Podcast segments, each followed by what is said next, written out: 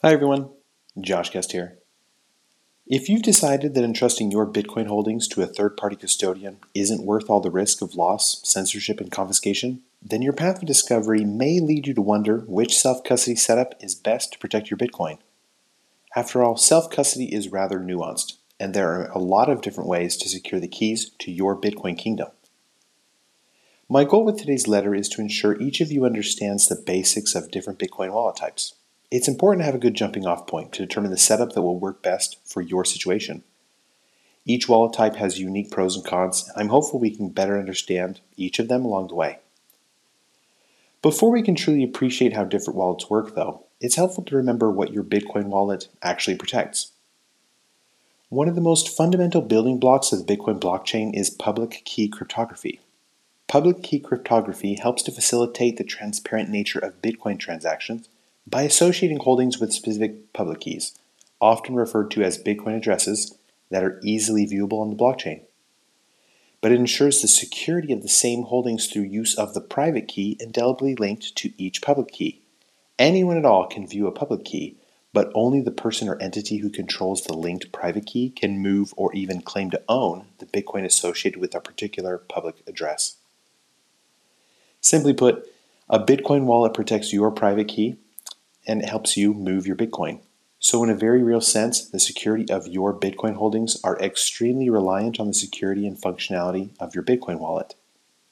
If your wallet malfunctions or gets lost and you haven't maintained some sort of backup like a seed phrase, you could very well never have access to your Bitcoin again.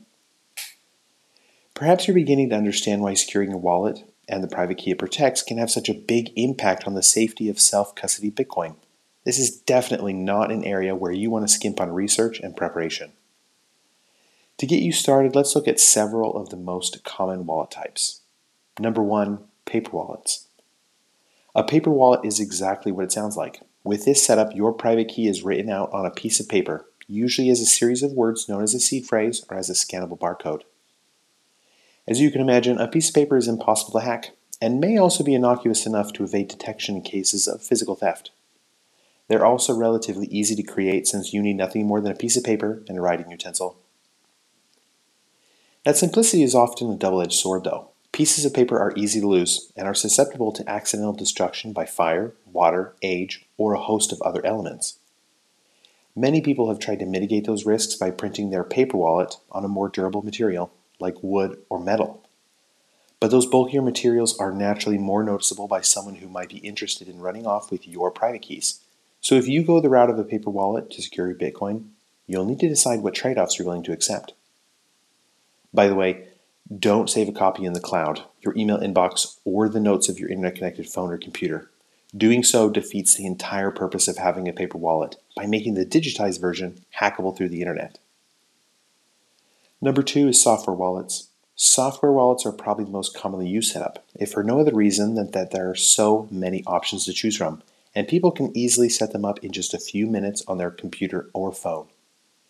In a nutshell, a software wallet is simply any software program that holds your private key, but they also typically come with a polished user interface to make viewing and moving your Bitcoin as simple as possible. Software wallets suffer from some pretty severe drawbacks, though, in my opinion.